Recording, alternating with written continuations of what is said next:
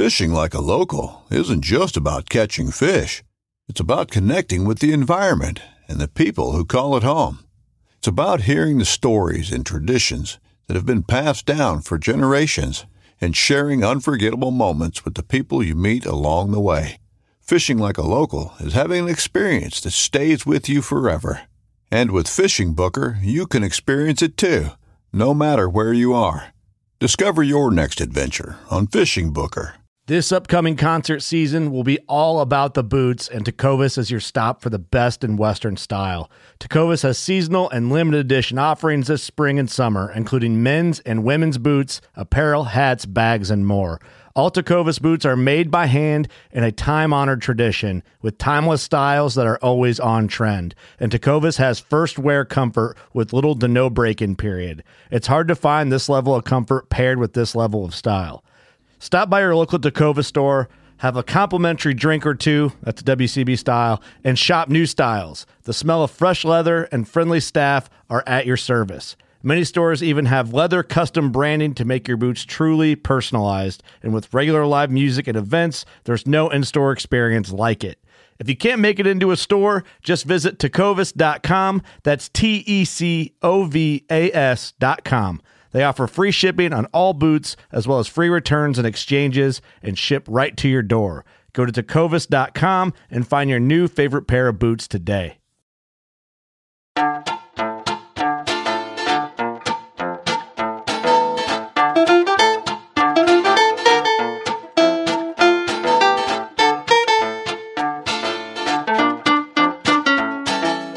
I'm April Vokey, and you are listening to Anchored, my chance to speak with some of the most influential people involved in the outdoors today.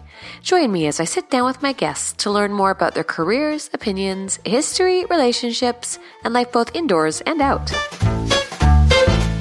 Tim Arsenault has a laugh that you won't forget and a cast you'll want to master. An avid angler and competitor at the popular Spey-O-Rama casting event, he has made a much deserved name for himself as one of North America's top casters. Tim is the founder of Bridge Fly Lines and the manager of Vancouver's Michael and Young Fly Shop. In this episode of Anchored, Tim shares the story of how he got started fishing and eventually competing. We discuss the stresses behind starting a fly line company and take a closer look at some of the advanced casting techniques that Tim uses for distance. I'll be posting this episode up on YouTube if you prefer to watch Tim's form while you listen. This episode of Anchored is brought to you by South Dakota and their incredible hunting opportunities. In South Dakota, hunting is a shared legacy, something everyone can be a part of. That's why they're focused on making their fields a welcome place for everyone. See how at huntthegreatestsd.com, where you can hear stories from sportsmen and women and learn what makes South Dakota the world's pheasant capital. While you're there, check out public land maps, hunting blogs, and seasonal information for one unforgettable fall. Learn more at www.huntthegreatestsd.com.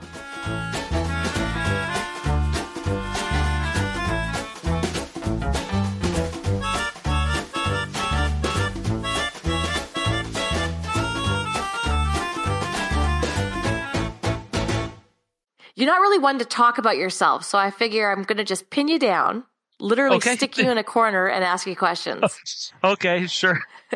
Fire away. I'll do my right. best. We'll start where we start everyone. So, where were you born and raised? Uh, I was born in Summerside, uh, Prince Edward Island in 1978 in August. Uh, but my parents moved us to to Calgary at a pretty young age. I, th- I think I did preschool there, but I've spent pretty much my entire adult life here in well, entire childhood and adult life in British Columbia.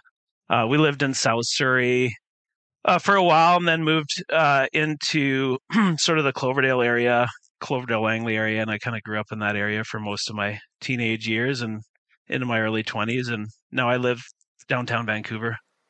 Right. So, how did the whole fishing thing start? Yeah, that's a funny story. So, um, I mean, my parents aren't, they're not like outdoor people. Um, they've never been big on camping or fishing or anything like that. Good folks, but that just was never their thing.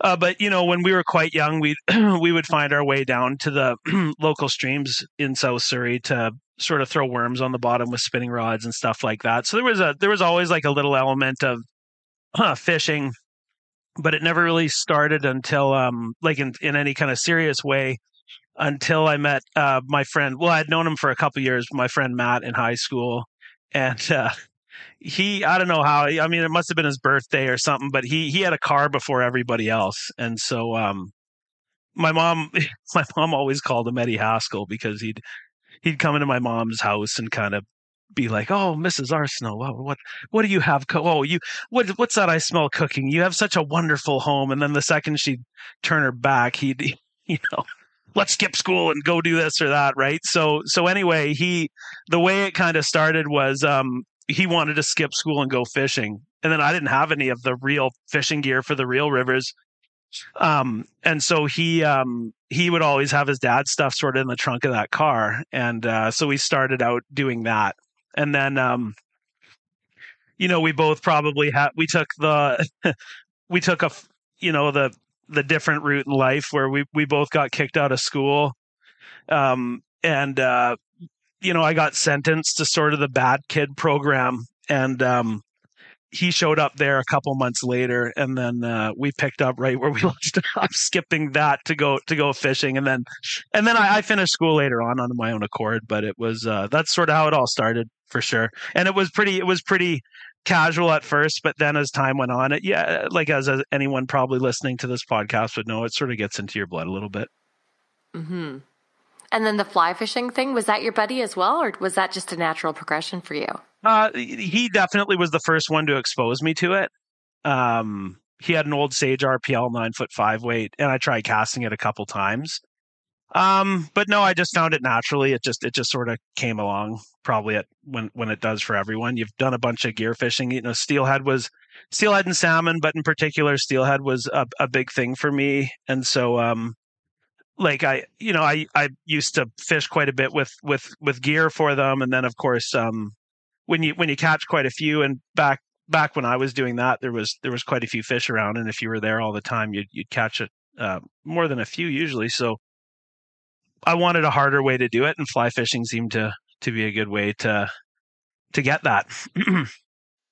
So, your first steelhead trip, then, or your first successful steelhead trip, was that the Vedder, the Chilliwack, the Thompson? no, that- Where were you? no, that was uh, summer on Steelhead on the Chehalis. Yeah, Chehalis All River right. Mission. Yeah, yeah.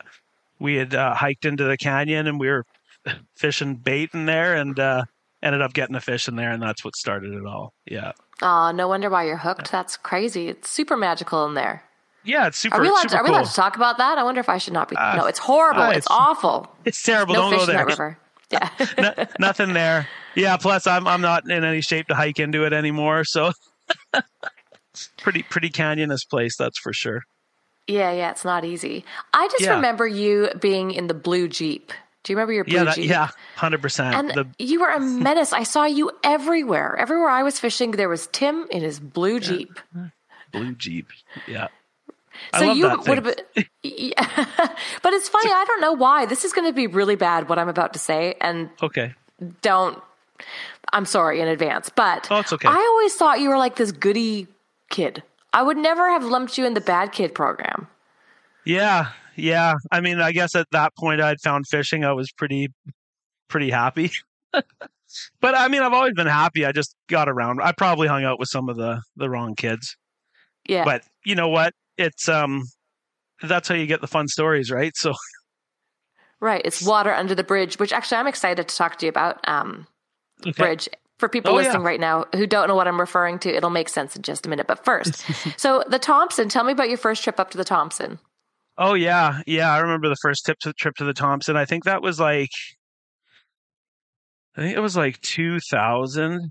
I went to the Thompson, and we had heard like I used to fish at Gills Tackle and or uh, the fish. I used to shop at Gills Tackle in Langley, and I'd hear the guys working in there uh, talk about it. And um, and then my friend had been shopping at at Fred's a bunch, and he had ended up going with Peter McPherson, who worked at Fred's for a lot of years. and as soon as he got back, he told me he went, and I was like, "Oh man, like you got to take me, like you know, you got to you got to take me up there."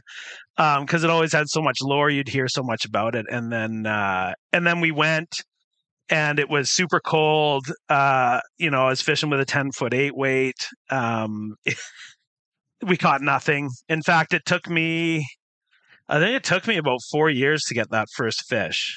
Um, and it's not an easy, like, it's not a, it's a funny place because every year that I would go back, I'd always kind of be like, "Oh man, I can't wait to get back there. I can't I can't wait. Like it's going to be so great. Like that's that's my home. That's that's my my favorite place to be." And then after about 3 days of fishing it, um your knees and your ankles and your hips and no fish and the wind and nowhere to eat and like and you're just like, "Man, I why do I like this place so much?" Right? You know, it was always a like a rough place to be, but that first trip uh, yeah, I, I, quickly found out how slippery it was. Um, and actually, I got a funny, I got a funny picture from that first trip. Um, it was Matt again, the the guy who I had originally fished with that I'd gone up with, and we had gone we didn't know where to go. Peter had showed him a few spots but we didn't know the names of any of them or anything. And you know it was really cold and the river was really low. And so we pulled into the y run parking lot and the river was low. And, and the, the top corner looked really good like it always does. So we were like oh man that looks pretty good. And I think Matt had already almost fallen in once, so we were kind of like, "Oh, it looks a little bit easy. Like maybe we won't have to get in so deep to fish it." And uh, he went out and caught this this really nice resident trout. It wasn't, you know, and as you know, April, there's really nice trout in there as well. And sometimes they kind of fool you when when you're there fishing in the fall.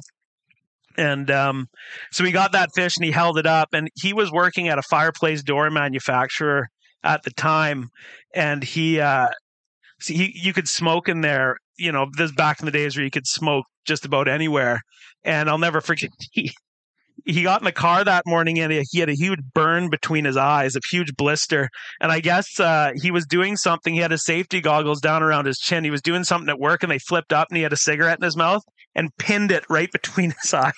So I got this picture of him with this trap, with this giant, giant uh, blister right between his eyes. Yeah, so, so, so, I still got that picture. That's a good one. But uh, but I kept going back, and it, it took a number of years. But I, I finally got a fish, and then and then there was a few more after that, and uh, and and loved loved fishing there.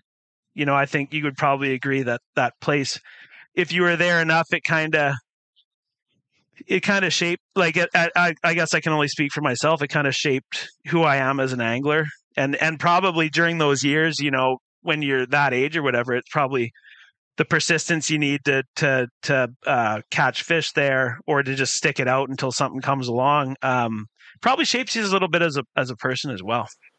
Yeah, for sure. Where did you used to stay?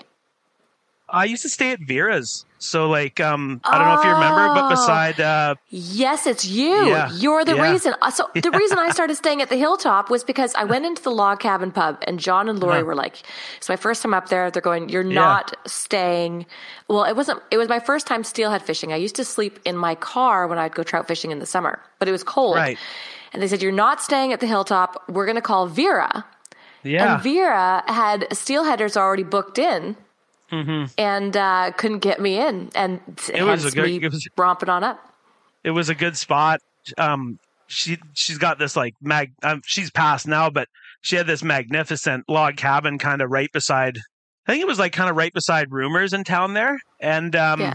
between log cabin and Rumors, and uh, she had this giant basement suite that had it had like must have had seven or eight beds in it anyway. And then there was oh, satellite really? TV. Oh yeah, and then there was um there was uh, a big barbecue out back. She had a giant parking lot, so if anyone wanted to or like a driveway or whatever, so if anyone wanted to bring their um to bring their boat or whatever it was, um there was a lot of room for it. Um and it was great. She was really she was really a funny lady and opened our home to us and um and it was a good spot for sure. And then, um, you know, I did a lot of just day trips too. I, like a lot of people who know me to go up there. Um, I'd worked so much that you know a lot of times I'd only get sort of like a Saturday, so I would get up at sort of like three thirty in the morning and rip up to Spence's Bridge and fish all day, and then turn around and come back. And people are always kind of like, "Why do you do that?" And I'd be like, "Well, I if I don't do it, I don't fish, so I'm gonna do it, right?" So, yeah, yeah. Oh, that's super cool. It's all all the little pieces that I've known about you over the years are all kind of coming together, which is kind of fun. Because, you know, you're a super fishy guy. And so I was always quite surprised to hear that you took on competition casting. And a lot of people tuning in right now may have may know of you through that scene. And, and I think co- competitive, you know, competitive casters get lumped into this category of not really being anglers. And I don't, I don't think that's necessarily fair. And I, I wanted to navigate those waters with you here a little bit. So what, I mean, what, what got you into it? What was the big reason that you decided to start fishing competitions and casting long lines? Um, just uh, um, I guess like I like a lot of my students or people I've taught or even people I've talked to uh, in the shop over the years. A lot of times I I say that spey casting kind of ruined my life. Um, the first good cast I had, which was not long after I got my first setup, um, like there was just something that popped in my brain, and I'm just one of those people. I just can't. I don't get to choose what I like. Like it just whatever it is, it it just just sort of pops out of nowhere and then and then uh i like i'm just one of those people that tends to to follow that and so um with the casting um you know the casting was just always a really part of a big part of the whole whole thing the whole package of it like um the first time i saw someone fly cast i definitely kind of took notice of that and that i mean i just knew how beautiful it sort of looked and there was a whole mystique to it that that was really interesting. And then the first time I saw a guy with a two handed rod, um, that really that was like whoa, holy! Like I was fishing on I was fishing in the canal. Um, and it was probably like in March or April. It was a really nice day, and this guy just sort of like came down the other bank, uh, one of the steep banks, with this really super long rod, and it looked almost like an Islander steelheader center pin, but looking back, it must have been like an Islander FR2 or just a big gold sort of reel. And I didn't think much of it. I just thought I was center pin guy or whatever. And and he he he got in there and and um yeah, I'd never seen anything like it. Like the he just kind of do these magical little sweeps of the rod, and whoever he was, I'd love to know because he was really good. Um, and and those reels had really loud checks on them. So so it's funny. He got down there, and I wasn't really paying attention. I'm just sort of fishing, and I just I can hear him pulling line off, and then I, I was kind of a little bit confused because then I kind of thought maybe it was a fly rod, but the rod looked really big. And then I just kind of went back to fishing, and I heard a reel, the reel go kind of like, eh, and I, I kind of like glanced down, and I saw his his cast turning over near the far bank, and it was the, I mean, he was such a good caster that it was the reel or the line just sort of hitting the reel. And I remember just watching him go down the run as the sun sort of went down. And every time this guy would cast, it was just like, eh, eh, eh, and it's just sailing across the river. And so I, I was like, what the heck is that? I've never seen anything like that before. So I, I ran into Michael and Young and Dave was there and, and I was kind of like, man, what, what was that? What was that? Right. And so he, he described it to me. And so then I had to have one and then and then when I got one, um, like I fell in love with it right away. And then that first good cast really something switched in my brain, and and it wasn't just the fishing at that point anymore. It was the casting. I always liked single handed casting, but it was spey casting that really kind of changed it for me. And then um, and then anything. I mean, for me, any anyway, the things that I love, I just I want to learn more about them.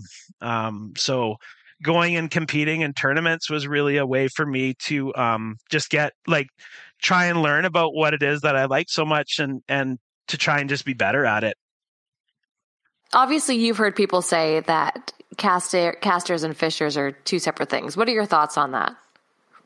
Um, I've seen that for sure. Like, um, there's this guy, really great guy, amazing caster.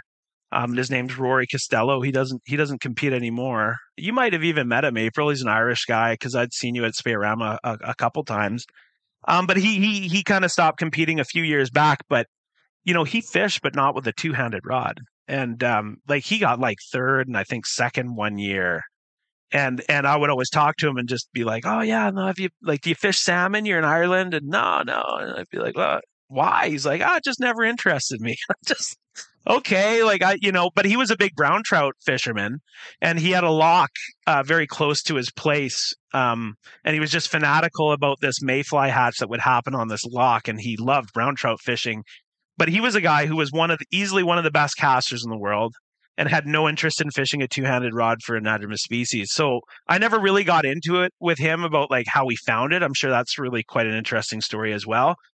But um, I will say that most of the guys that I know um, that compete are pretty good anglers. Um, and I mean, um, if you go down the the list and have a look, um, I mean, even going back, like Steve Choate, amazing fisherman. Um, uh, you know, Greg Bensavinga, Brian Styskal. I mean, I don't know. The list, the list goes on. Um, you know, I've never fished with guys like James Chalmers in Scotland, but I've seen all the pictures. He's clearly a, a great angler.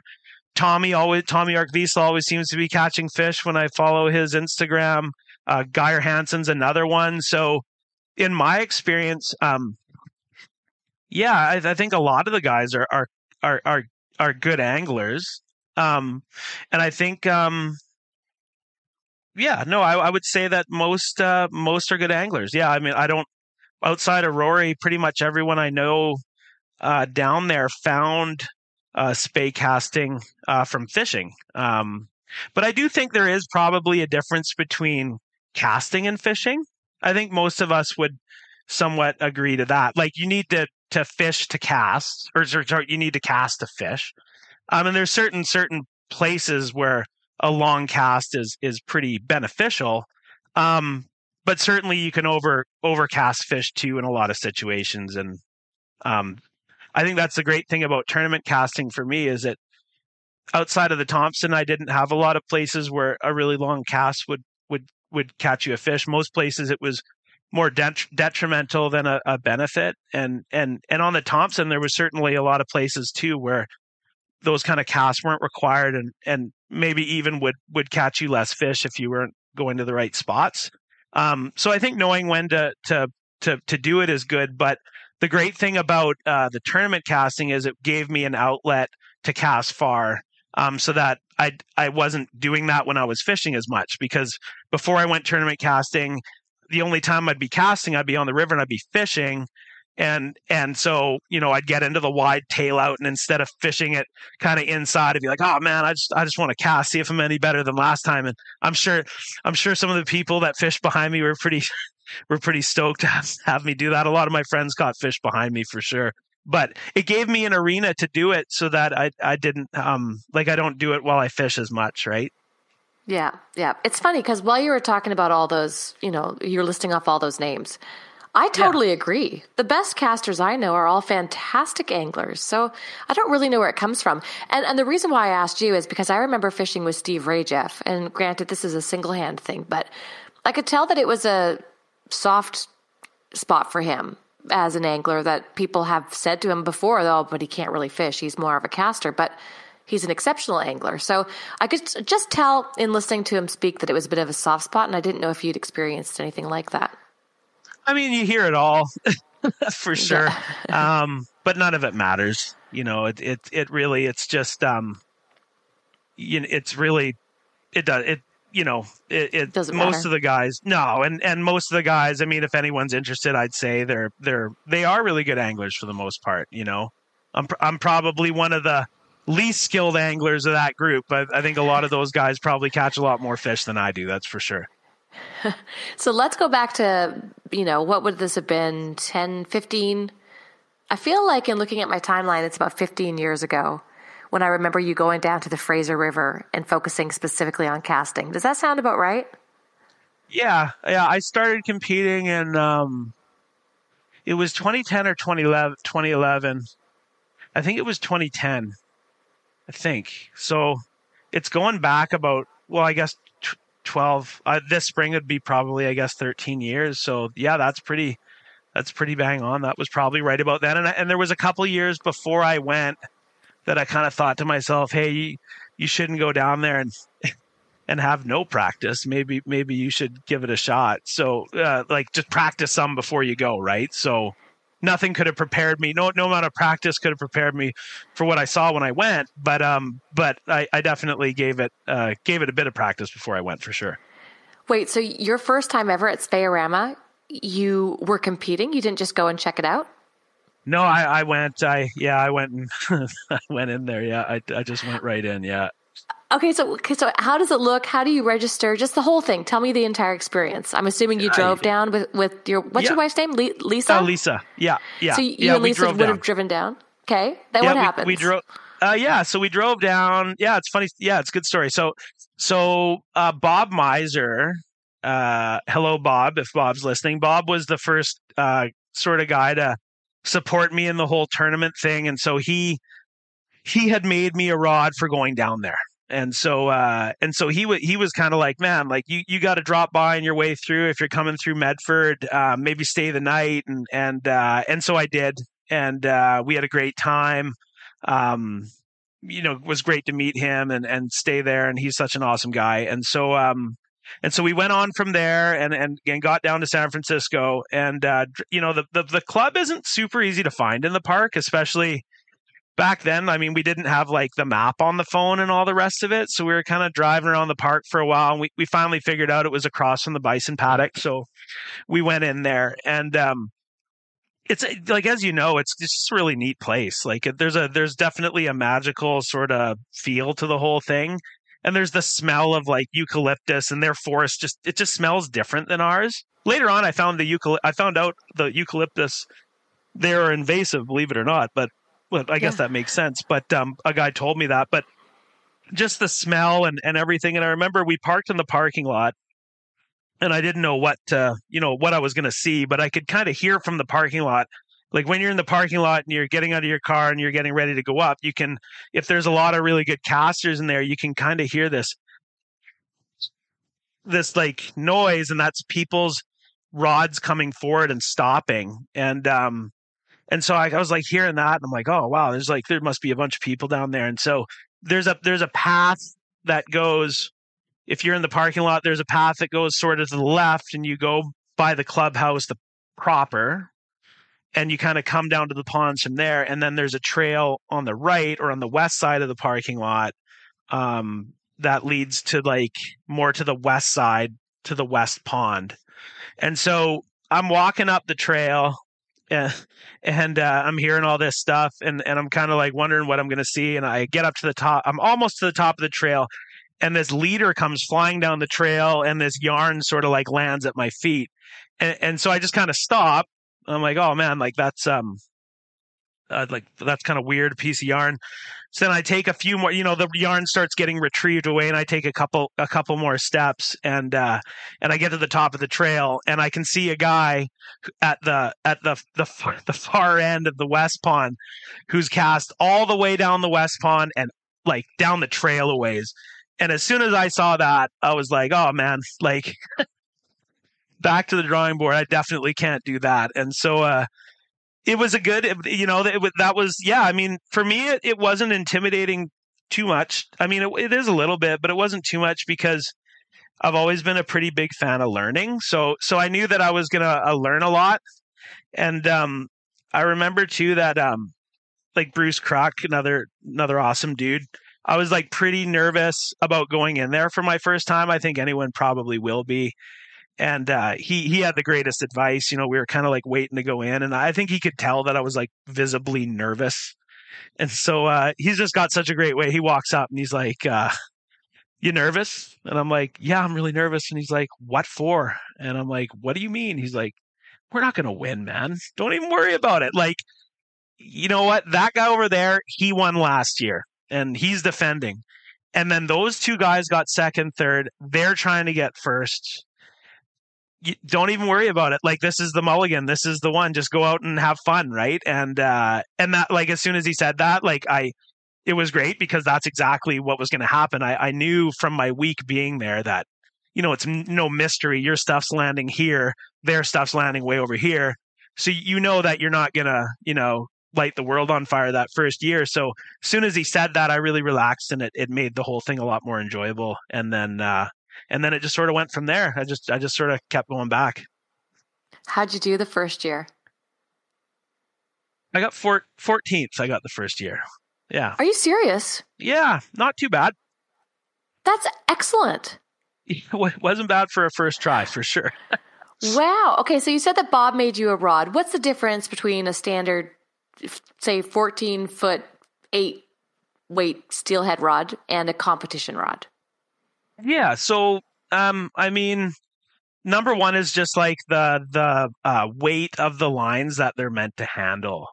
So um, typically, your tournament lines are going to be um, sort of in the range of like, let's say, 980 grains up to gee 1150 or even more. Um, everyone's pretty, you know, pretty. Well, not everyone, but a lot of people are sort of secret squirrel about what they're doing with their lines and and how heavy they are and how long they are you can deduce a little bit of that from being observant when you're there, but um, but there's certainly guys that are on the long and heavy end of the spectrum, and certainly guys that are on the shorter, lighter end of the spectrum. But at the end of the day, they're grain weights that you're you're not seeing in in your typical um, fishing rods. These would be like 12 weights um, or even more. Um, and um, at Spey-O-Rama, there's a 15 foot one inch um, maximum so 15 feet isn't that uncommon a rod. So I mean, in length, they're they're not too uncommon. I think I think in the amount of grains they're they're meant to they're meant to to throw. They are, and you know what's funny? I I I, I practiced with my tournament rods for so long that um I think I found them kind of heavy in the beginning. Um, and then for a lot of years, um, it just didn't feel like like all the like it just I don't know. It didn't feel as heavy. I think that's because I practiced so much. And then these last two years with the pandemic, I haven't practiced at all. And I got, had a good thing come out with a tournament rod. and He wanted some pointers, and I was like, "Man, this thing is heavy, right?" So, so I, am gonna have to get back and fight in shape if I want to go back down there. But I, I guess after my last experience, I'd have to say, yeah, they're probably a little heavier than your typical rod too. Um, yeah, so how sp- how far does that line extend then? Eleven fifty. That's a huge amount of weight. Is it? What's the head? What's the head length on a typical competition line? So the ones that um that a lot of us use will be uncut around eighty feet. Um, and I can't remember what they, they weigh in at, but they're they're usually way over what what you need. And then what you do is you you cut those lines from the back where they're thick until it gets to where you like it, basically. And most people are probably going to end up between like 69 and 74 feet. That's, that's, that's where a lot of folks end up with their lines. Um, and there certainly was a time where a lot of people were like gluing lines together and doing funny stuff because there wasn't as many tournament lines available. But the, by the time I got there, there was certainly a couple fishing line like my my first tournament line was given to me by Steve Godshall, and that one was um, definitely welded together from some different stuff. Um, and then I think the next year I bought a Carron 95 1112, which is uh, a really long, heavy line. And I cut that one from the back till it got into that range. And then it wasn't long after that that um, James Chalmers started his own company, uh, and James, a longtime uh, competitor, started his company Gaelforce, and they came out with a with a great uh, tournament line, which I used right from the beginning. And that one's 80 feet, and I can't remember how many grains to start with, but it's it's got to be like maybe 1300. It's it's it's it's it's it's up there. And then I was I'll always cut mine. I was always a little bit on the shorter end of things, so I, I actually liked um, like 69 to 71 feet. Like I liked it, I liked it a little shorter and a little lighter. Um, and so yeah, so those lines were that that was kind of the beginning of like when I first got there. We were, you know, the commercially available lines were kind of were kind of available. I don't think you had to glue and splice and weld things together as much. And those lines, um, the taper on the front is sort of like what it is. And then the back of the line, there's a lot of like level heavy stuff. And so um, you're just cutting the level heavy stuff at the back to get things into uh, the length and weight that you you want it to be. And then there's certainly folks out there that are taking pieces out of the middle and putting other pieces in and changing things but I never did a lot of that. Um, I always use the Gaelforce lines, although there's lots of good tournament lines out there. Lee Davidson, the ballistic one's great. Uh, Gene Oswald has his boss line. That's awesome. Um, I like the Gale Force one. Um, there's there's great lines out there. I, I just gravitated to that one. It seemed to work well for me.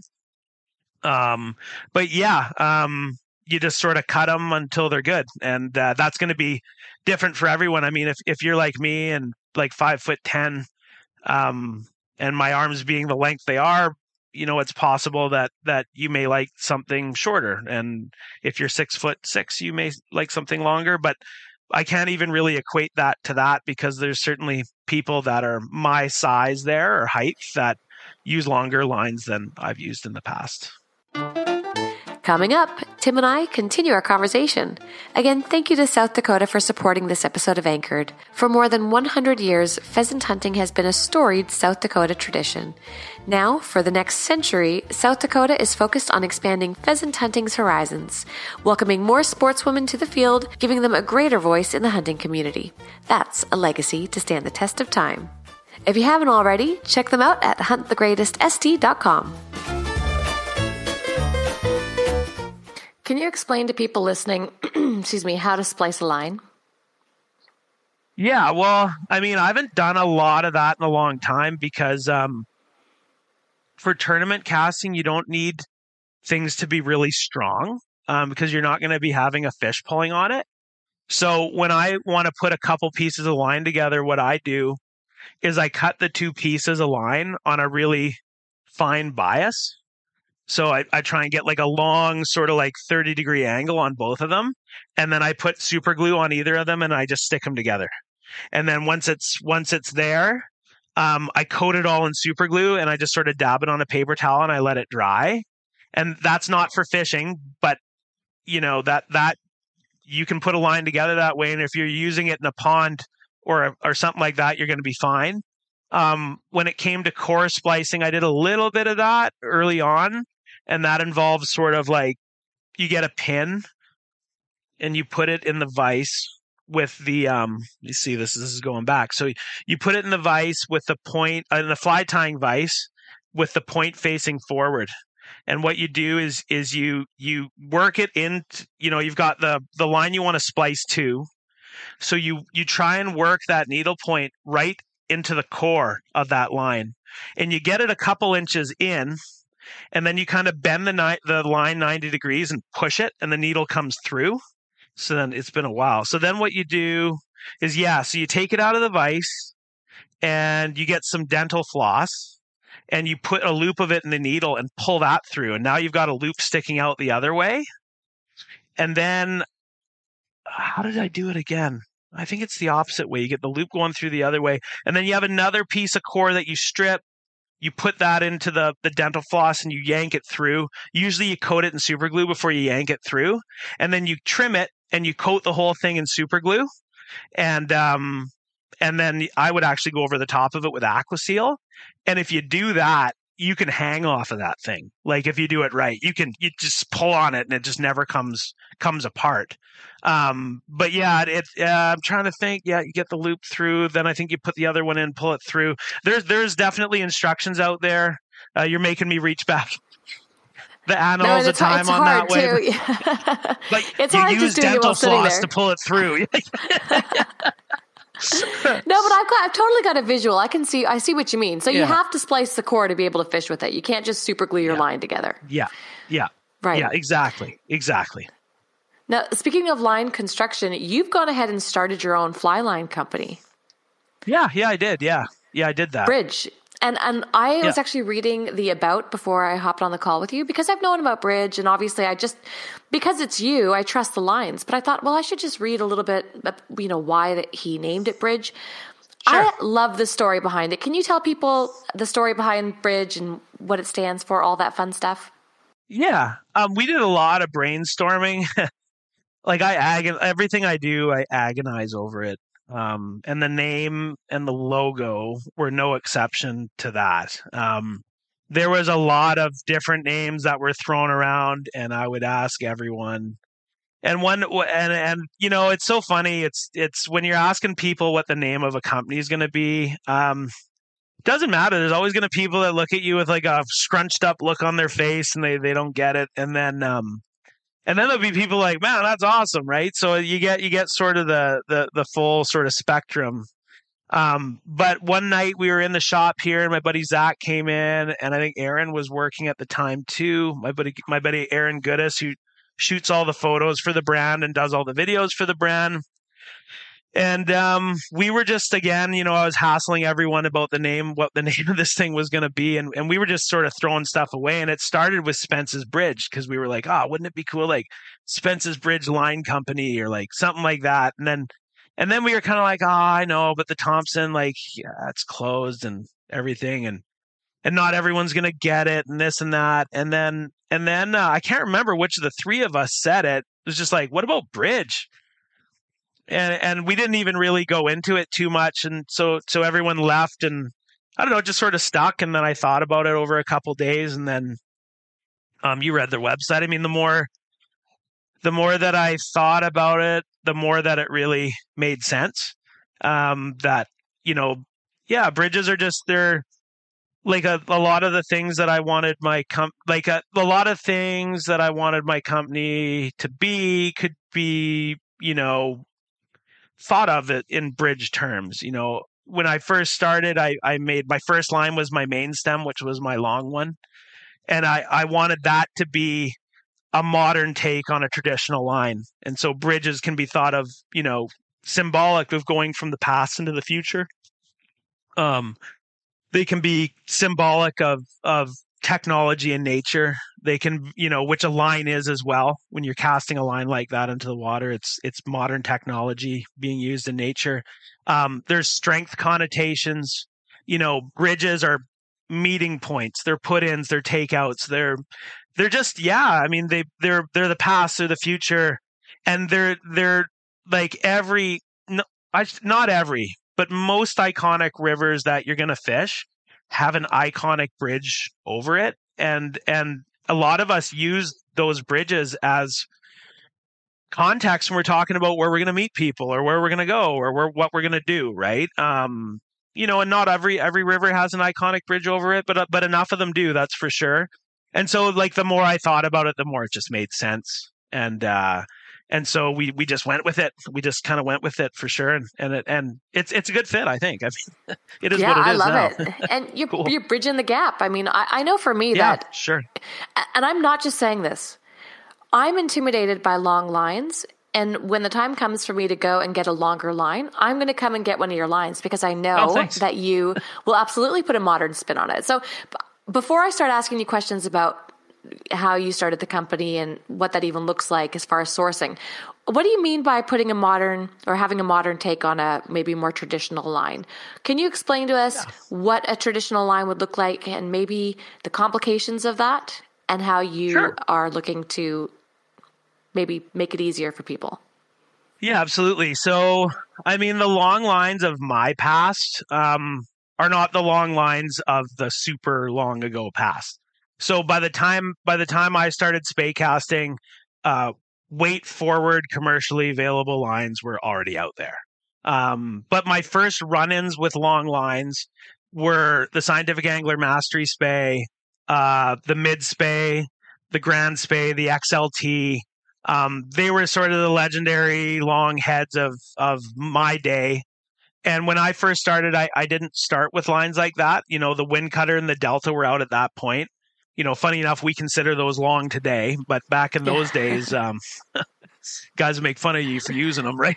So, um, yeah, so those lines were modern at the time. But when I think about when I think about line design and I think about what you know in my time in my context, what would have been considered traditional, those would have been it.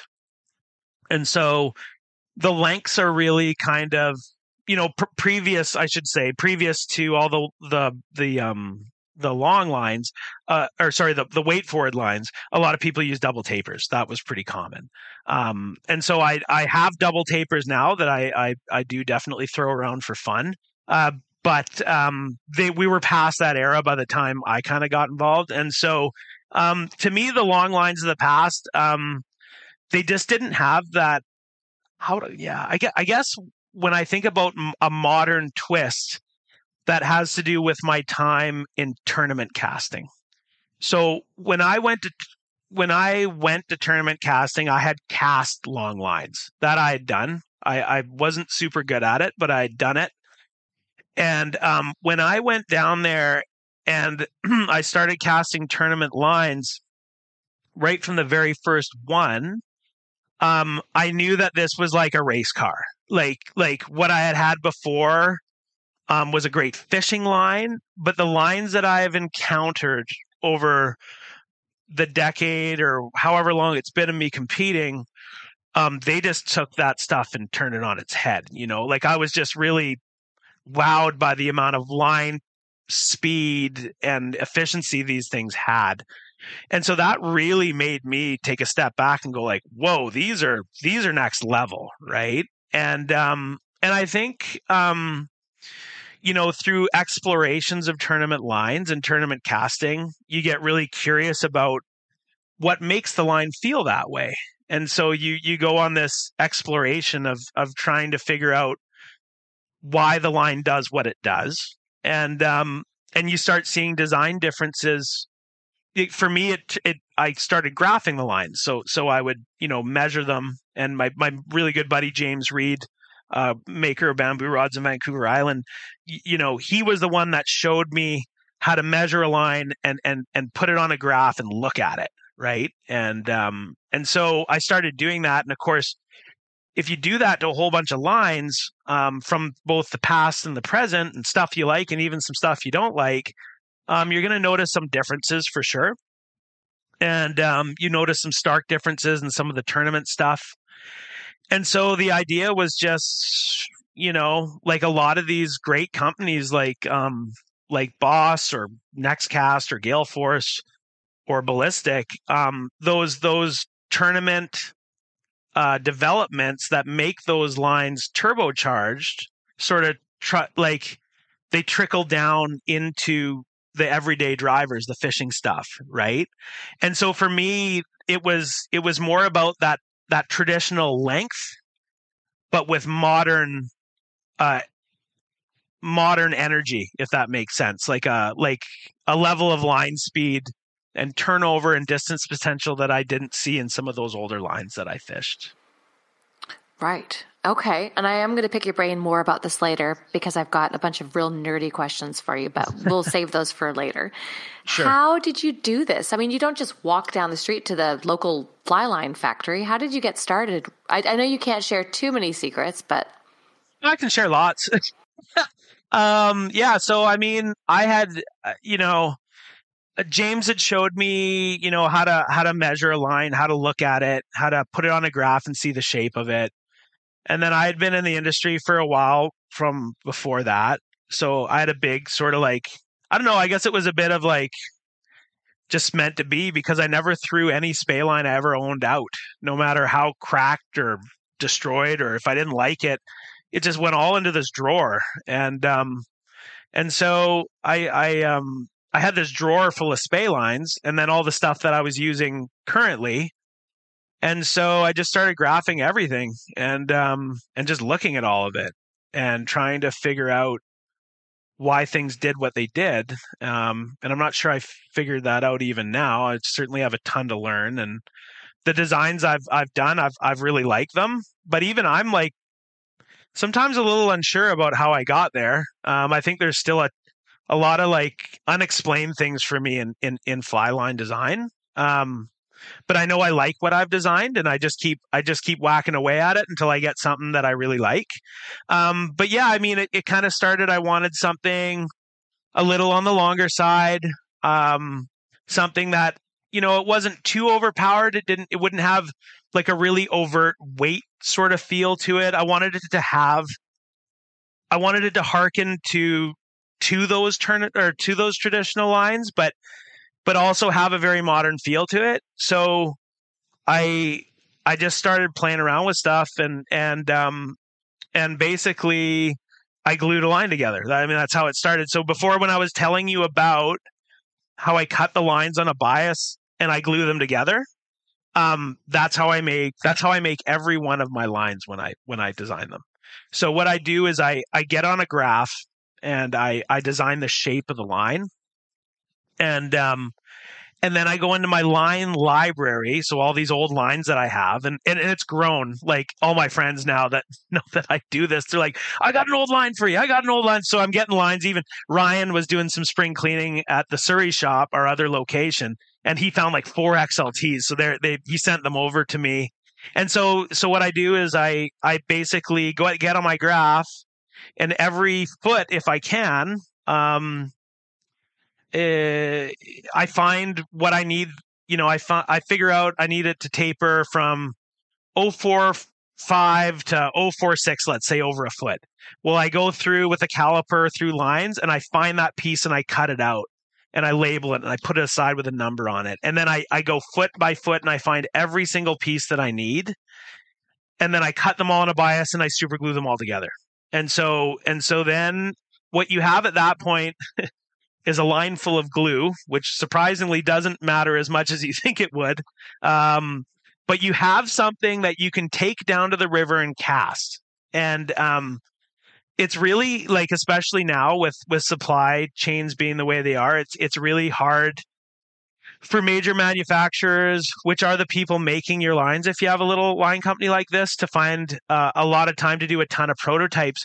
So this is a really great way for me to make sure that something is at least viable before I I go to my producer and say, "Hey, could could you make a sample?" And I can do a lot of tweaking, sort of cutting pieces out, putting pieces in, get back on the graph, look at the shape again, uh, go down to the river, cast it again, and then when I get something pretty close to being workable, um, you, you you you approach the supplier. Um, and so for me, uh, finding the supplier, I found a great supplier. Um, uh, you know, I'm not sure if I'm supposed to say it, but um, Scientific Angler is my supplier. A bunch of great guys down there. Um, Jeff Pierce, Josh Jenkins, two of my favorite people. Uh, you know, everyone else working there, I'm wonderful too. Th- those those guys are my my guys wonderful people making wonderful products, and certainly I wouldn't have been able to do it without them. And uh, Dave Yeager, uh, who works for Al Bell Humor, and they're kind of our local SA guys. Uh, they really opened that door to me. And Dave was just coming into the shop doing the rep thing and was asking me about because I I'm never like too quiet about this kind of stuff. So he was like, "Oh, what have you been up to?" And I'm like, "Oh, I want to get these lines made. I think I want to do a line company." And he was like, "Well, you, have you ever thought about maybe getting them done at our place?" And I was like, "Oh, you guys do that?" And and anyway, like I really like Jeff right away, and and it just sort of went from there. And and uh, and so then I had a supplier, and so um, you know they've been really good with, with with been patient with me with all my questions. I mean, I'm I'm learning as I go, just like anybody, right? So I think I just found the perfect uh, producer with with just wonderful people um and uh yeah and i don't know it just sort of all fell into place. It it started with just a really genuine interest in in how fly lines work and i think that just stemmed from a really genuine want or like need to learn more about casting and lines uh which stemmed from from tournament casting or came from that. So that's just sort of how it all happened. Um but yeah just it just sort of seems to have been meant to be. It just seems to keep going so so it's well, good. they they would have known, obviously, that you had a mega potential because that can't just be an open invitation to any Joe Blow. You know, obviously they had faith and, and confidence in you, which is huge. So rock on, SA. I'm impressed. What about materials, cores, and plastic coatings and all of that stuff? Uh, is there one set core nowadays, or do you have your choice between different materials? No, I just go with their uh, with the standard freshwater core, which is I think a 30 pound uh, Dacron core, and uh, I let the experts over there figure figure that stuff out. Um, and I just work on the tapers, and and that's it. I, I, bet you probably could really get out of the box with densities and and um, you know different additives and stuff, but uh, but the materials that they use are just they're so great as they are, and and the performance and of the lines has been so spectacular that I I really haven't had any questions about it. So that's good, I guess. yeah, yeah. I think a lot of those guys are pretty quiet about how those lines are made. So I'd love to hear any, if any of those guys want to talk about it, I'd love to hear about it. Yeah, I'd um, imagine there's probably some trade secrets involved. I have no idea, but uh, I send them the tapers, they send me the lines. It's it's been pretty good so far. What about the whole shark skin thing? Did they give you the option? I know it's irrelevant really with spey casting, but did they mention that to you, the textured lines? No, I think it is just irrelevant in spey casting, so just never something I touched on. So um, on that note, do your lines have a loop to loop to their running line or are they integrated? They're loop to loop. Yeah. They're loop to loop. What's your what's um, your philosophy on that? Um, you know what I think it is? I think here in the Northwest, I think a lot of people um, started spey casting with heads. And so I've been working in the shop sort of long enough that I was around at the shop when when Skagit lines came out. And I often refer I think it was around 2006 or 2007 that first Rio original sort of um Skagit line came out and I always like talk about that and I kind of call it like the Skagit revolution because up until that point, um, spey casting was like something you didn't see very often. Um, and a lot of people try it and be like, "Oh man, this is this is really hard, right?" Um, and so when the Skagit line came out, like I'm not even sure if I'd be sitting here if the Skagit line came out. You know, um, so many people like it just opened up an entire world. Spey casting exploded when Skagit lines came out. I don't think anyone can deny, deny that. And so outside of the very first versions versions we've all known skagit heads to be shooting heads. And so i think here in, in the pacific northwest in particular but probably in a lot of places in the world we identify um spey lines as being heads. Um certainly in other there's there's people who don't. And there's places where they still do a lot of integrated stuff and there's certainly benefits and drawbacks to either of those systems. But for me, um, I always liked heads. Um, and that probably just stems from spending so much time with heads. And, you know, I was never a person really to, to, to grab one line system and be like, well, this is it. And if, you know, like, why would you fish anything else? This is the only thing you should fish. Why would you do this? And why would you do that? I really wanted to learn about everything so I, I I tried a little bit of everything. Um, and at that time with Scandi and Skagit heads, that's what was going on. And so I wanted to to know as much as I could about that stuff and and fish a lot of it. And and of course, so for me, like spey lines just became sort of like heads. And then when I got into the tournament world, they obviously they're using heads there too. So when I started sort of buying, you know, when I sort of got more interested in some of this more more modern long belly stuff and started buying like next cast lines, those were all heads. Um, and so yeah, it just seemed yeah, I just saw the benefits of heads and and um, I see for me more benefits than than drawbacks and the lines I made, it was a really selfish endeavor. They were the ones that I wanted. and I wanted them to be heads. So so that's what they've been. I can't argue that. Yeah. What about the running line? Do you guys sell running line? Uh, yeah, I'm working on it. I actually, I've got, I've got a running line coming. I've got a shooting line coming, and it's a mono shooting line. It's going to be, I think, 42 pound.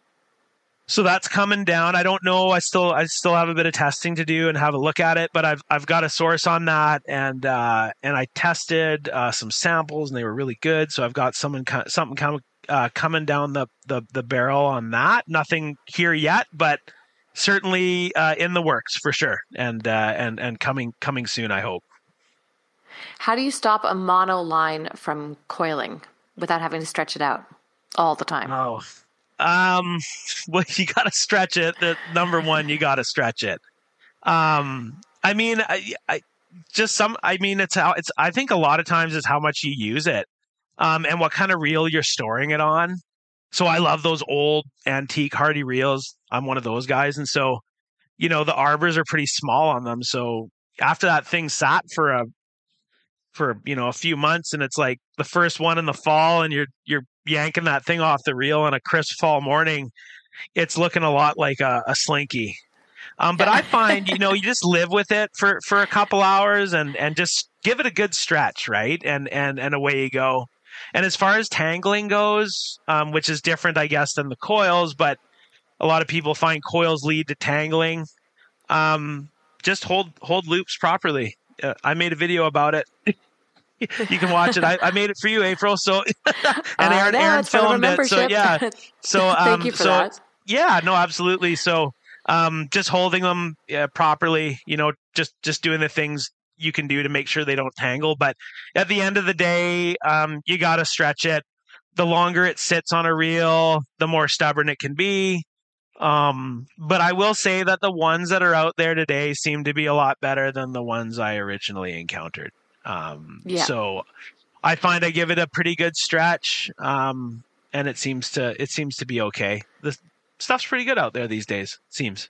Yeah, no doubt. Now, we've just started doing this on video as well, the, the podcast, I mean. So Yeah. now that I can see you, and people will be able to see you if they go to the YouTube version, can Yeah. I bug you to go through some casting steps and tips? Sure. Yeah. No, I'd, I'd love to do that. Absolutely. Okay, so the drift. Obviously, Right. with with the Skagit cast, I mean, most people listening at this point know typically short line, short stroke, Mm-hmm. long line, longer extended stroke. So with the Skagit line, obviously it's a pretty short, compact stroke, and so a lot of anglers, uh, probably myself included for a while there, really cut ourselves short. D- Now, what about we were talking about you just the other day actually about casting really long lines. and we were talking about what your drift would look like in a say that you were casting you said you like a 72 foot long head. In Can tournament, you- sure. Yeah. Sure. Can you, while we're sitting here and I can see you, we can see you, Mm-hmm. can you show us the difference with your arms and your hands on a Skagit line versus a 72 Yes. foot long head? Yeah. Um, I'm just gonna turn my body here sideways Yeah, so you yeah. can see it. Um, so with a Skagit head, generally my hands would be right down around here. With a longer line, I'm probably up around here. And if you want, like, there's lots of video evidence of my horrible casting over the years because they they film that thing down there. So so if you watch me early on, I'm like this. I've got my hands Oh. like way like behind my head and like I don't know how I was able to cast so far with with some of the stuff I was doing. Um, but nowadays I try and keep my hands in front, um, right about here, and and if I drift up, I I try not to get too much higher than about here.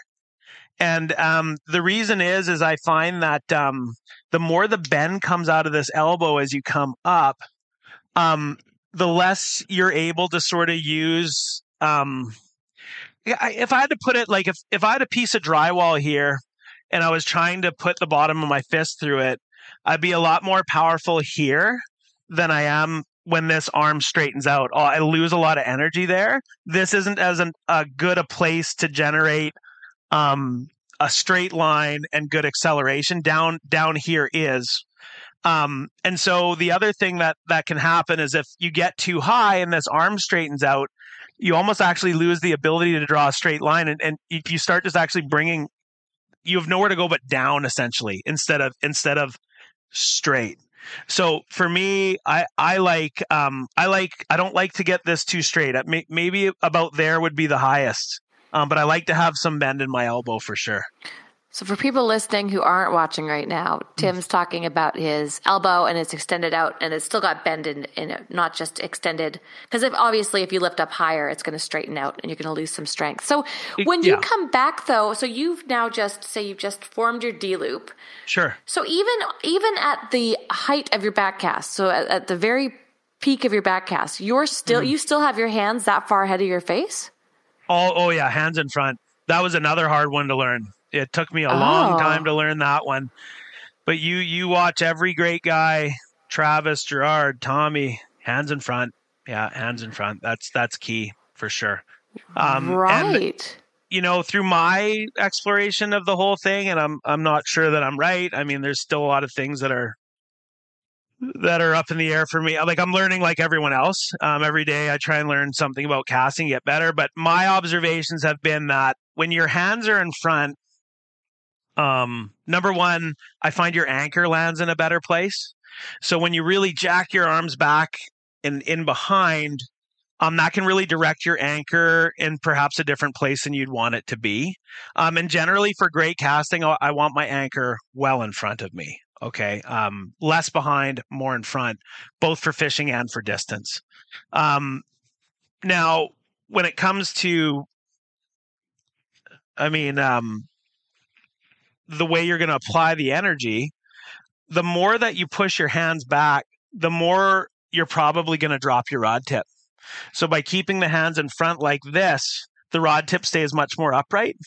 And so my observations through video is that if you get the rod super flat in the back cast, the rod doesn't really bend against the line until it gets probably about uh, 11 o'clock at the earliest. And then it's upright enough that, that the line starts pushing on it. But when it's flat like this, the, the line is sort of here and the rod's here and it, it's sort of coming up and it's not your rod's not applying energy it's not applying tension to the line just yet so if you get really back and flat or or even worse down from here to here is actually just wasted your slack's getting into the line right there so for me what i've found just by watching some of the videos that I, that i've made of myself that when i come back to here and i keep my hands in front like this the very first motion that i make forward begins applying tension to the line. There's no there's no there's no lo- there's no wasted movement, right? And there's there's less slack getting into the line because of it. Okay, two things. I just saw something there. Okay. Because I was going to ask how you, if you cut yourself short, I'm just thinking about physics and timing and how that would work. Mm-hmm. But I saw you start to rotate your body. So are you yeah. maintaining your hands in this position, but utilizing your body to be able to complete your circle and, and your loop? Yeah, that's a big that's a huge part of like that's like a whole different fundamental of casting that I learned through tournament casting. And that's um that's essentially using your body more than your arms and just understanding that your arms are a variable. And so the way I like to think about casting, and I, I kind of there's an instructor named Robert Gillespie, and he's from Ireland. And so when I first started getting into tournament casting, I I started um, obviously googling everything I could, and I hadn't been down there yet, and I I came across his his webpage, and it, it was called Casting Matters, which is awesome awesome name for a website. And so he he you know he had worked with a with a really great caster named Andrew Toft uh, from Scotland as well, and um, you know, he had just alluded to in his teachings that the rod, you know, a lot of people sort of cast with their arms and the rod's just along for the ride. And then there was a whole different mentality of thinking of the rod as a tool, setting the tool at the angle you want it to work at, and then locking her up your arms, rotating your body, and letting the the tool do what it was what it's meant to do, right? Um, so in the style that I like to use, um, you know, my a lot of lift people lift when they lift, they do a shotgun lift, so they they lift like this. So it's kind of what most of us have been taught to do. Whereas Just so people listening know, we're we're talking lifting at but at the very start of the cast, not lifting in your drift or anything. Right, totally. Initial lift, Sorry. very very beginning of any cast. And I'm going to use a single spey as an example. Um, so that initial lift is is kind of like a shotgun for most folks right here. And then as as you would come around, you'd kind of rotate your body and sweep your arms around like this into position and then go from there. But of course, whenever you're rotating your body like or sorry, when you're using your arms like that, um, there can be dips and you can cut corners and you can you can drop your rod tip back here and there's there's all kinds of things that can happen. Um, and so the style that I kind of learned was instead of lifting like a shotgun, you actually square the rod across your body this way. So I drop it down to my to my arms, and now the the rod is facing out into the river instead of straight down. And so then the way I lift is actually curl I curl my arms up in front of me like this, like a barbell curl arm almost. And you'll notice that my two hands are in line with my shoulders. So I'm not lifting out like this or like this. These two hands are in line with my shoulders. And my top hand's going to come about eye level. And my lower hand is probably on about a, a 45 de- I've got about a 45 degree tilt on the rod. If this was 90 and this was zero, probably about 45. Okay. And so I've got about a 90 degree bend in my arm right there. And this is where I like to lift to. And so at this point, when I get to the apex of that lift, I'm going to start rotating my body, right? And so what I like to do is in this case, I'm casting with my right hand up the rod. So I'm going to point my right foot forward. My right foot is going to be forward and it's going to be pointing at the target. And what that right foot being forward is going to do is it's going to restrict the amount of rotation I can do. So if I have my left foot forward, I can rotate so far past where I want to go. But if I use that right foot forward and it's pointing towards the target, it cuts me off. It, it makes it so I can only rotate basically to the point that my two hands are in line with his leg. And so now I've got my right foot forward pointed at the target. I've lifted up my arms like this right here. And now I'm ready to rotate my body. So what I'm going to do is I'm going to rotate my body and keep my arms locked. Okay, right to here. Now I'm going to lock my arms and turn back. Does this look familiar? This is a really good firing position. So I want you to see that there's no difference between the, the firing position and where I had have you lift to.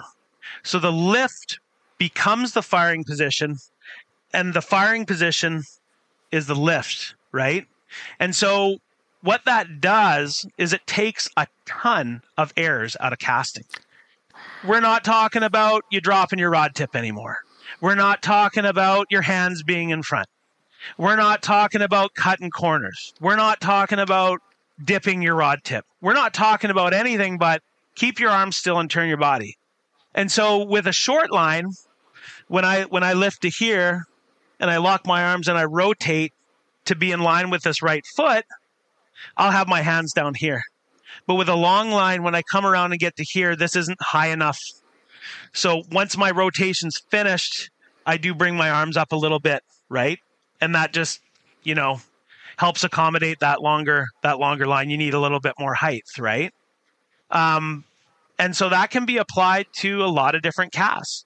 So if you want to do a parry poke, you might lift, come around, dump the line, then lift like this, lock your arms and turn, and fire forward. Snap T or circle spey or C spey or whatever you call it, up and under, up and lock, turn to face, cast. So there's there's a lot of um like it's it, that that whole style that I learned through tournament casting. I got I guess maybe we got pretty far away from where we started this whole thing. but but but uh, that that's really changed the way I cast and the way I teach, and and um and it's made a big difference for a lot of people that I teach too. Um, big time. So I mean, just yeah. the amount of errors that it removes is beneficial in yeah, itself. Yeah, for sure. But, and I mean, less injuries. There's a ton of reasons why it makes sense. Sure. But what about with short lines then? Would you just do that same thing but with a shorter body movement? Yeah, or uh, lower hands, right? Lower hands. So right. if I want my firing position to be down here, say I'm using like an OPST commando head or something, well, then I only lift to here because then by when I turn, that's my firing position.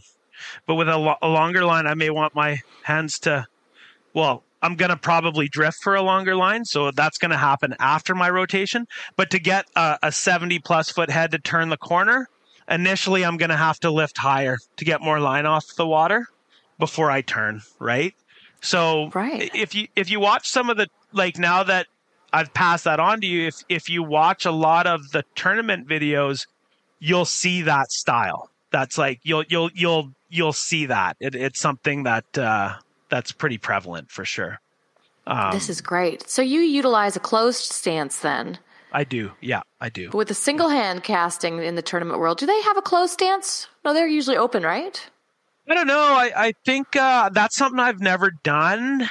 I know for me when I when I single hand cast, I like an open stance because I like to be able to look at my back cast pretty easily. So that's how I do it. Um, I find if I stand closed, it can be hard to look at it. But I'm sure. I mean, there's guys that spey cast in tournaments with with with open stance that do really well. But for me, because I know I'm going to screw up, I I want the most uh, parachutes, exit plans, safety plans, whatever you want to call it, um, that I can have. And so, you know, I kind of came to the conclusion a long time ago that if I'm competing it's going to be a bad day of casting. So the least I could do is make it easy on myself and do it the easiest way I know how. So that's good. that's a good motto. And then my my second question about all of that is that because I would have assumed that you had to have your hands farther back, not behind your head, but certainly closer to your ear. Mm-hmm because to allow for uh, an obviously you know wider trajectory because obviously if you have too short of a stroke then you're going to end up with concave and the rest of that yeah, disaster. for sure. So yeah. where is your forward cast? But i guess if you're even though your hands are here if your raw tip is still pointing yeah. back where's your forward cast going? S- straight so the, the, the rod's an amplifier, right? So for straight, sorry, that's just straight if we can, hopefully, yeah. Uh, um, so for me to get my rod back to where I need it to be, I don't need my my hands to be behind me, right? And this is mm-hmm. a really hard thing for me to learn. Um, and you'll see, you'll see too, like everyone's got varying degrees of it, right? But um, but for me, this is where I like to be and the the more in front my hands are, the better a cast I get. And so my cast coming from here is hopefully like this right here, right? So you're so, still so you still have a bend in your arm then. So uh, right hang on. Here. So are you controlling the trajectory and controlling how far back that rod tip goes with your bottom hand? Um yeah, that's definitely absolutely. So um if if my lower hand is in like this, obviously the rod's going to be straight right? If I if I have my arm or my lower hand extended, that's got more of um, it's got a probably a better angle for trajectory uh, right there. Um, so yeah, you never want your firing position to be too upright because if you're at noon, there's just there's nowhere to go but down, and then usually you're gonna because your stroke length's been cut in half, you're probably gonna apply the energy in a very abrupt sort of fashion, and that obviously a downward trajectory and a tailing loop.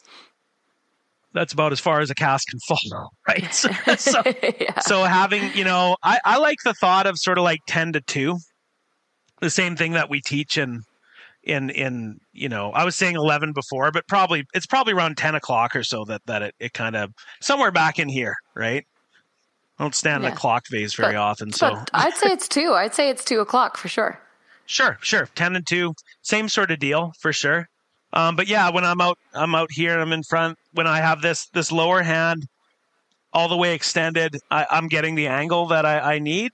And then the great thing about having this lower hand extended is you get a really long path to pull that lower hand in and apply energy.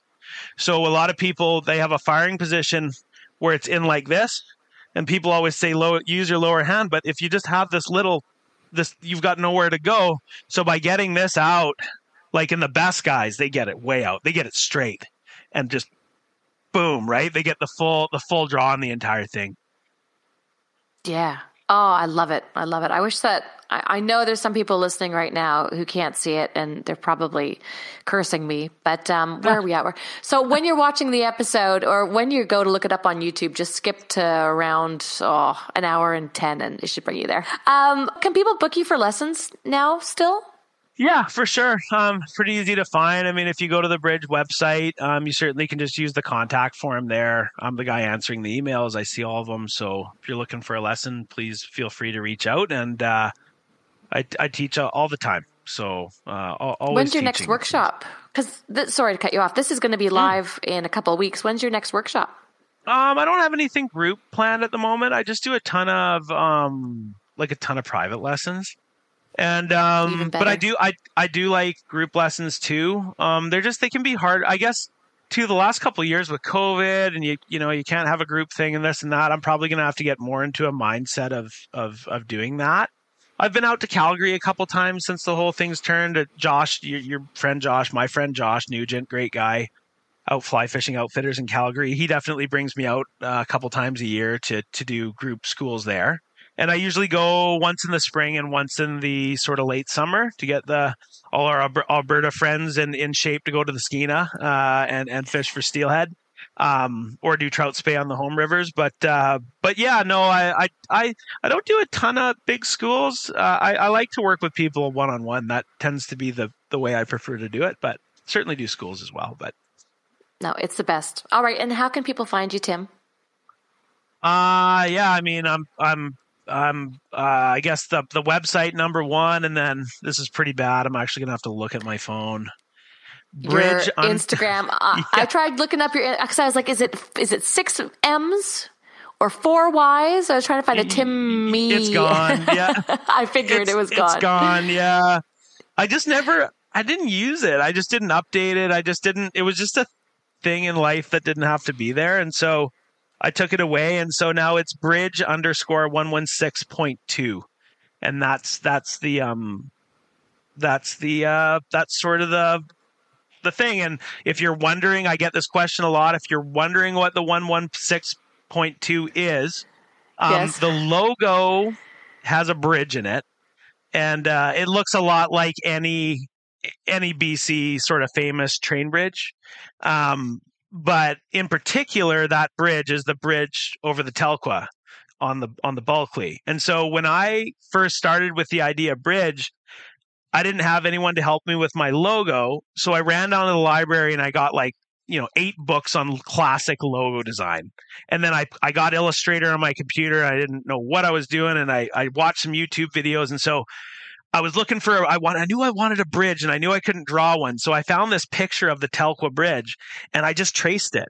And uh and so um anyway, um later on my really good buddy John MacArthur uh who did who did my packaging and did the logo as well, he um he kind of tweaked the logo and so what he found out was when if you go to the bridge in Telkwa, there's a CN number stamped into it and it's 116.2. So that was that's why it's on the package, that's why it's in the name. That's sort of the bridge that that started the whole logo and and, and everything. So that's the little Easter egg. I, I got tons of tons of questions, so I figured I maybe I should clear the air while I'm while I'm while I'm here with you.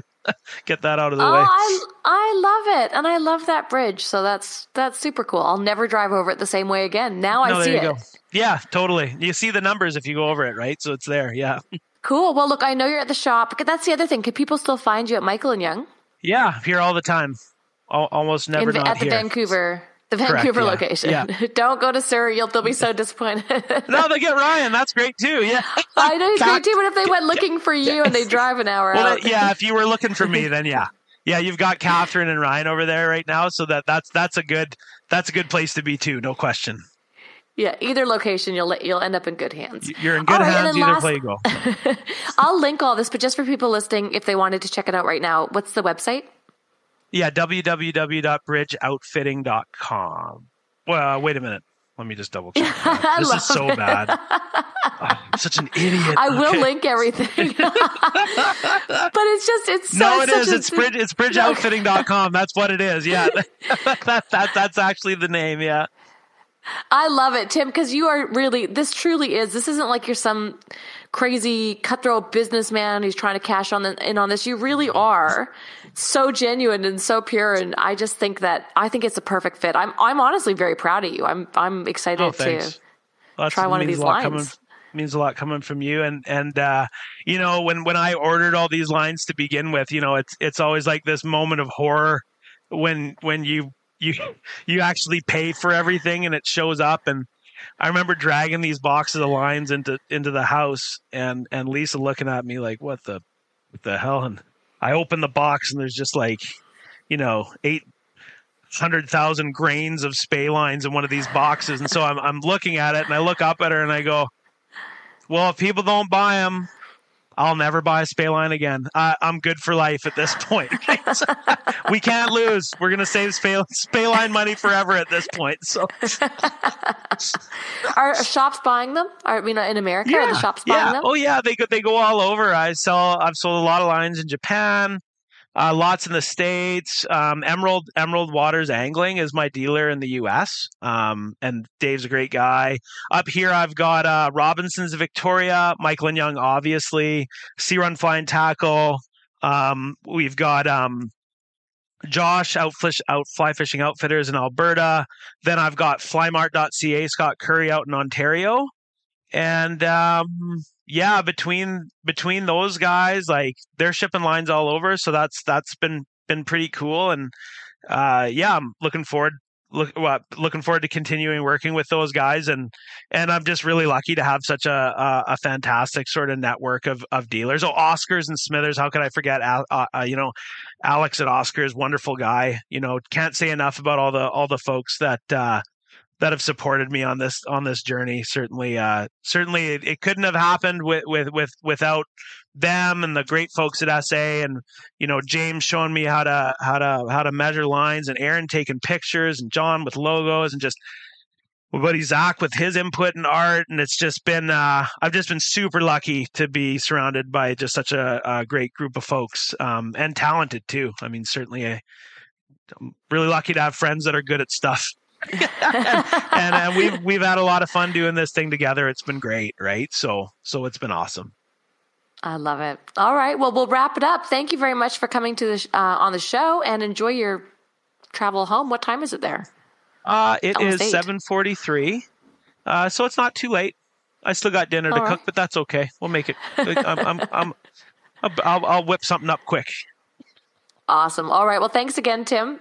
Thank you, April. Thanks for having me on. I appreciate it. And that concludes this episode of Anchored. Thank you for listening. Be sure to tune in next week when I sit down with Dan Rooster Levins.